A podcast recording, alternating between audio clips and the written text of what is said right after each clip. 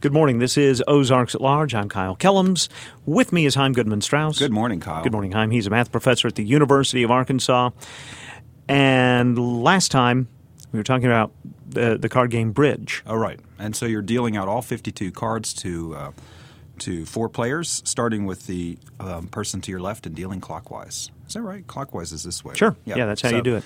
Uh, and you're interrupted in the middle of the deal. You return to the table, and you want to deal out the rest of the cards so that nothing. Everybody would have gotten what they would have anyway. And, and you're going to do, gonna do this without asking people to count cards. and- nothing like that. So you can instantly, instantly It's such a cool puzzle. deal so that it comes out right. Yep. How is that done? You deal uh, counterclockwise, starting on the bottom of the deck from yourself. Which means all the cards will go where they were supposed to go. Exactly right. You're just running the deal backwards. I will suggest if you're in a high stakes poker game that Right. this might get you shot, but but that, that, that- but but this way the cards all do end up the same Bridge way, is more place. genteel. I, I, Unless- will get you stabbed with an olive fork. well, that was just, I, I love that puzzle. hey, but speaking of fraud, Yes. I know that you're always interested in ways of uh, having fraud avoid detection. yes. And so this is uh, We've talked at length before about encryption and how mathematics works in right. that. And we uh, so this is a good way so that you won't go to jail, Kyle. This is a really important thing to know Okay. about. It's called Benford's law. Benford.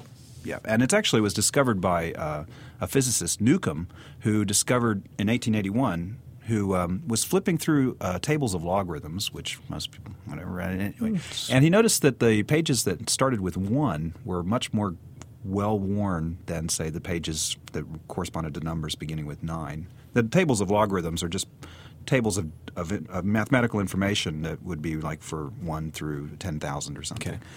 And uh, so people needed to know things more about numbers that began with one than numbers that began with. It was really kind of curious. And then Benford, about 50 years later, uh, rediscovered the law and popularized it when he um, noticed that like statistical data, like uh, addresses or lengths of rivers or just numbers that appear in over thousands of magazine articles, have this exact property that numbers beginning with one in many situ- many kinds of data appear much more frequently than numbers that begin with nine. Well, now I can kind of get that with addresses because you're, you're more likely to start with one and then addresses are kind of funky because, um, like for example, there's world's tallest buildings. Well, of course they all begin with one, right? Yeah, but links of rivers doesn't make much sense. Yeah, riv- I mean that could, right. that seems to be a pretty random thing. That's right. In fact, for the right kind of data, which is this is sort of a very universally common kind of data, um, ones will appear about thirty percent of the time as the leading digit, and nines will appear only five percent of the time. I'm, I left. Uh, I had a World Almanac in my office. I was meaning to bring it in, and I forgot. But we were going to flip through, and you know, I was going to actually put some uh, some data on my on the website mathfactor.york.edu and see if people can detect which is the fraudulent data and which is the real data. So the explanation is pretty straightforward. Um, as long as the property that you need is that big numbers occur about as the same as little numbers. That roughly speaking, what's really sort of evenly random is the number of digits. If you plot those, you remember slide rules? I think Vaguely, yes. Every one of our listeners under the age of 60, probably 55. When did slide rules? Probably has no idea what a slide rule is. We're under that age, but uh, Well, I you know I am 46, and I'm don't think I ever used a slide rule in school. My brothers, my older brothers, did. I would say Really? if you're under 50, there's a chance you didn't use one. I knew what they were, and I saw my brothers using them. see, being a math geek, I, I loved playing with slide rule, even though I didn't have to. well, I just- I- anyway, I, I think The- you know because calculators start coming in in the late 70s. Uh-huh. Yeah, right. So I'd say they were still pretty expensive. certainly if you're under 40, you do not no you did not idea use what I'm talking right. about. So you just have to imagine those of you who have no idea what a slide rule is that they exist. if anyway, the way a slide rule works is that if you plot things by basically logarithmically by the number of digits that they have, they'll be exactly uh, spaced out evenly. Right. And so, um, and so the kinds of data that has this property are the kinds of data that would be evenly spaced if you put them on this scale, the kind of scale on a on a slide rule. Those of you who have any visual memory of a slide rule remember that about 30% of the length of it was one, began with one, and uh, the nine, you know, s- two, three, four. They got shorter and shorter and shorter, and then the nines where each region was sort of crammed in at the end. That's exactly what's going on with this Benford's law situation. So here's the this is what you should do if you're going to commit fraud.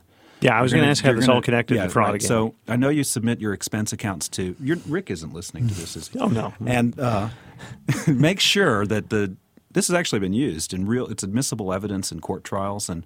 Uh, for example, the Iranian election, which of course is highly likely to have been fraudulent, the voting tallies did not conform to Bedford's law.